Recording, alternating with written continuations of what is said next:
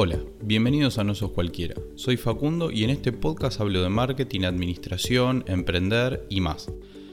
Hoy tal vez el capítulo va a ser algo diferente, posiblemente un poco más autorreferencial de lo que acostumbro o intento, pero va a ser sobre un tema también un poquito distinto, pero que me parece que es muy interesante lo que venimos charlando. Desde chico me considero una persona sumamente autodidacta, y precisamente de eso te quiero hablar hoy.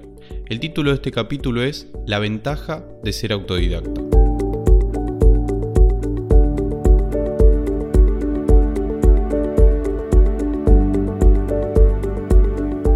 Tener el hábito de aprender cosas por nuestra propia cuenta es una habilidad que puede valer oro si la sabes explotar al máximo. Todos tenemos esa capacidad, pero no todos la aprovechamos en el nivel que realmente podríamos hacerlo. Constantemente estamos expuestos a estímulos y cosas nuevas, pero aprender decididamente cosas nuevas por nuestra cuenta, investigar, profundizar, no es algo que todas las personas hagan naturalmente o instintivamente todos los días. Bueno, yo sí, o al menos eso intento.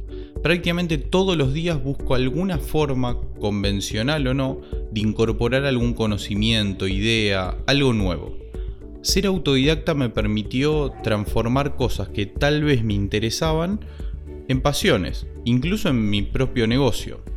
Por eso te quiero compartir algunas cosas de mi experiencia en este mundo de aprendizaje, cómo lo entiendo y cómo proceso todos los días esta posibilidad de aprender.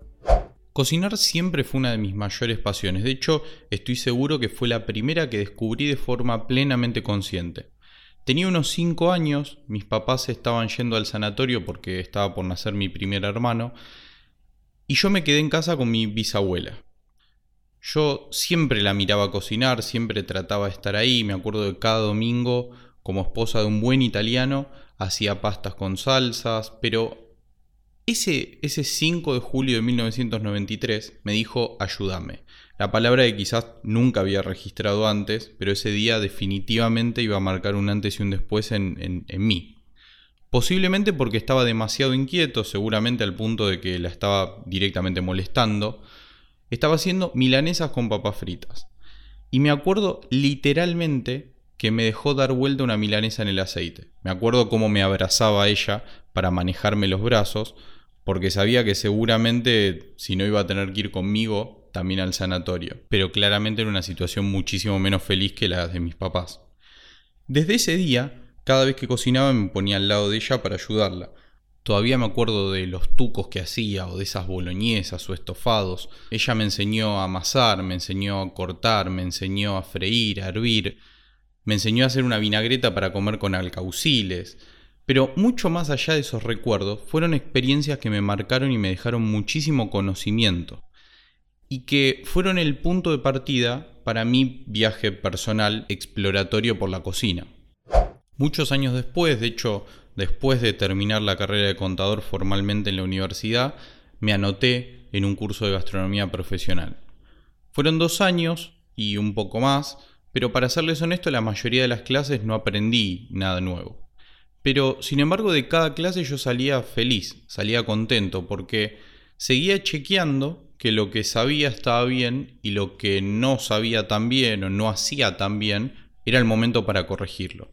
Si buscamos una definición de autodidacta nos vamos a topar seguramente con algo del estilo de persona que se instruye a sí misma sin un maestro o proceso formal de educación. Claramente, mi bisabuela era mi maestra, pero el proceso estaba muy lejos de ser un proceso formal. Y mucho más allá de eso, algo pasaba adentro mío que me movía a no quedarme solo con eso y explorar tanto como pueda en otros lados también. Encontré libros de cocina en mi casa, miraba canales de TV que en ese momento ya empezaban a transmitir muchísimo más contenido sobre gastronomía. Cuando tuve acceso a Internet también fue un momento y un lugar para explotar. Consumía tanto como podía sobre el tema y me esmeraba por preguntar e investigar en diferentes lugares. Desde ese momento entendí que ser autodidacta es más bien un estado de la mente, es más una actitud que un proceso en sí. Porque cada uno de nosotros tenemos métodos diferentes o formas o mecanismos para aprender cosas nuevas. Pero para ser autodidacta sí hay que tener en cuenta algunas cosas fundamentales de las cuales te quiero contar un poquito ahora para transmitirte cuáles fueron mis herramientas para poder definitivamente convertirme en una persona autodidacta. Lo primero es aprender a no conformarse. Nunca es suficiente sobre un tema.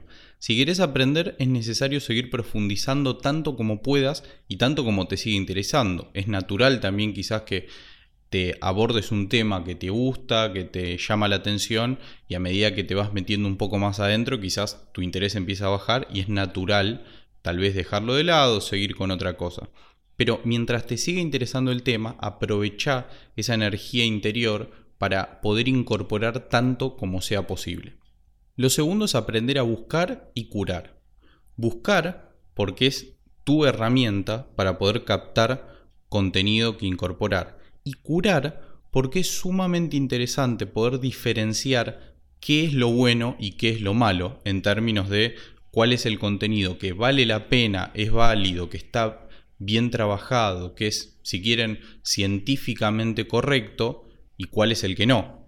Curar es una habilidad sumamente importante en este proceso, porque un error muy fácil de cometer es incorporar contenido quizás falso o que tiene pocos fundamentos o simplemente que no es cierto y en lugar de aprender vamos a estar incorporando un montón de basura. Entonces, encontrar los lugares adecuados a los cuales poder preguntar o investigar es importante, pero también poder detectar qué cosas son de calidad y suman y cuáles no agregan valor o son falsas o no tienen sentido. Esto es algo que se aprende con el tiempo, pero es bueno tenerlo en cuenta y estar con los ojos abiertos para poder todo el contenido que se incorpora, tratar de hacerle algún tipo de chequeo para validarlos y ver que la fuente de la cual estamos sacando ese contenido nos sea positivamente útil y no que nos perjudique. Acá es donde entra muchas veces en juego un factor interesante para los autodidactas que es esta idea justamente de validar lo que sabemos. En mi caso en la cocina fue pasar por la escuela de cocina, pero sea cual sea la disciplina que te interese, busca algún mecanismo como para validar. Amigos que estén estudiando eso, algún profesor, grupos en internet de gente que esté compartiendo ideas sobre ese mismo tema y poder todo el tiempo intentar interactuar con alguna persona, idealmente que tenga un poco más de nivel o esté más avanzado del lugar en el que vos estás. Entonces, ese mecanismo como para validar es sumamente interesante y a este proceso de buscar y curar nos va a sumar muchísimo valor. Y el tercer punto es entender que el conocimiento puede venir desde lugares muy diferentes. Puede venir de un video en YouTube, de un podcast, de una novela, de una película. En ningún momento y en ningún contexto desestimes el aprender algo porque te suena que el contexto o la forma simplemente no es lo suficientemente formal o apto para transmitirte algo útil. Cruzar ideas de mundos totalmente diferentes enriquece la forma que tenemos de pensar y también las cosas que sabemos sobre diferentes temas. Recuerden lo que hablábamos en, el episodio de creatividad. Cuanta mayor flexibilidad tengamos, cuanta mayor fluidez tengamos, más creativos vamos a ser. Cuanta mayor capacidad tengamos de poder buscar conocimiento en mundos totalmente separados, más rico va a ser el contenido y el conocimiento que desarrollemos. No solamente aprendí a cocinar de forma autodidacta, también aprendí a tocar la batería, sí, también aprendí muchas cosas de marketing que hoy en día uso.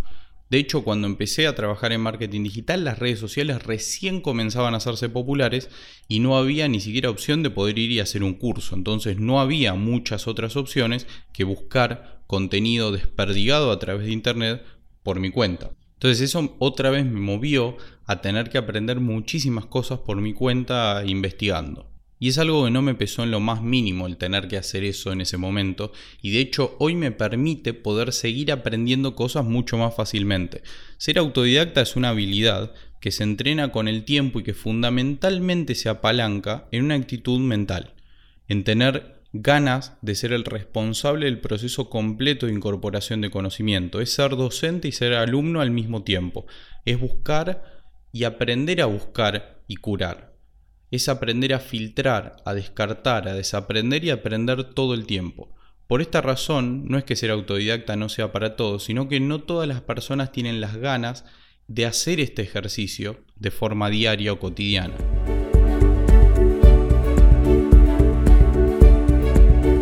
Ser autodidacta es una rutina que cuando le incorporás, tu mente se vuelve un receptor y curador de ideas. Cualquier cosa que ves, escuchás o pensás se vuelve un disparador. Si te gusta algo, animate a buscar información por tu cuenta. Hoy la oferta es interminable en internet y cada vez es más fácil encontrar lo que querés saber. Si tenés alguna duda o querés hacerme un comentario, podés escribirme a arroba no sos cualquiera en Instagram. Y recordá, que aunque te lo digan, no sos cualquiera. Hasta la próxima.